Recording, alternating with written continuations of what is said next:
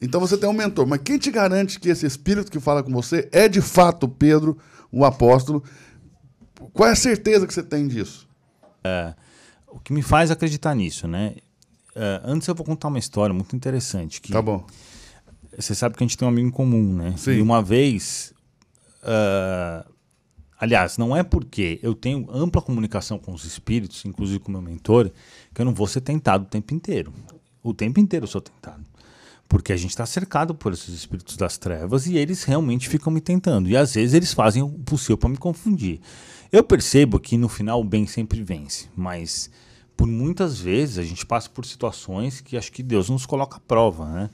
E uma vez aconteceu um- um- uma coisa entre eu e esse nosso amigo em comum, e ele falou assim: olha para esse espírito, olha no olho dele e pergunta se ele consegue, se ele está trabalhando em nome de Deus. E realmente, essa é uma questão que quando você fala isso, um espírito das trevas não consegue falar.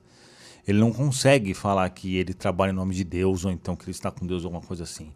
Então essa é uma, é uma boa maneira de, de você perceber, né?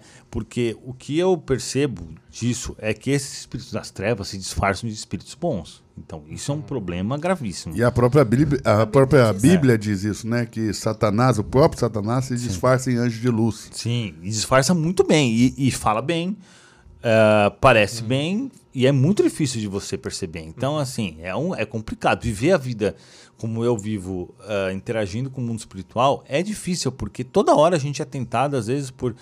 E se você não ficar sempre pensando e matutando, pô, isso aí vai ser positivo, vai ser negativo, é muito fácil você cair nela. E é por isso que você vê tantas pessoas se desviando do caminho. Muitas pessoas começam com o caminho certo, com o caminho correto, e acabam se desviando e acabam se vendendo para as coisas materiais, os, eh, por droga e tudo outra coisa. Porque esses espíritos das trevas, eles querem realmente acabar com isso. Eles não querem, eles não são a favor de nada do que a gente faz. Então, obviamente, eles vão estar sempre nos tentando. Eu percebo que eles tentam as outras pessoas também. Como eles não conseguem muito, porque eu tenho consciência do que está acontecendo, eles vão nas pessoas perto de mim e vão fazendo isso. Deve acontecer isso com você também, né? Com vocês. Então, ah, qual é de, como que eu vou saber, por exemplo, que o meu mentor é realmente o Que ele tá apóstolo? dizendo que ele é. Na verdade, para mim, isso não faz muita diferença quem ele é. Porque o que importa é o que, que ele está trazendo para mim e o que, que a gente pode fazer pelos outros. Meu ponto de vista é isso. Porque o Espiritismo está baseado realmente na caridade. Então, se a gente está trazendo a mudança interior para as pessoas, para que as pessoas larguem os vícios, isso acontece muito. Eu encontro um monte de gente na rua, a pessoa fala, pô, larguei os vícios, deixei de me matar por causa do seu canal. Um monte de gente fala isso para mim. Então, eu acho que esse é o, é o principal, assim, que a gente percebe que a gente está realmente no caminho do bem. Então, ah, as curas que a gente promove, né? Pelas interações espirituais. Você tem muito testemunho de curas? Muitas, muitas, muitas, monte. E cura mesmo? Você foi Cura mesmo. testificar ali? Cura. A gente- A cirurgia espiritual, ela realmente acontece e você já viu isso Acontece, mas é, é o que eu chamo do milagre da igreja. Na verdade, na minha concepção é a mesma coisa.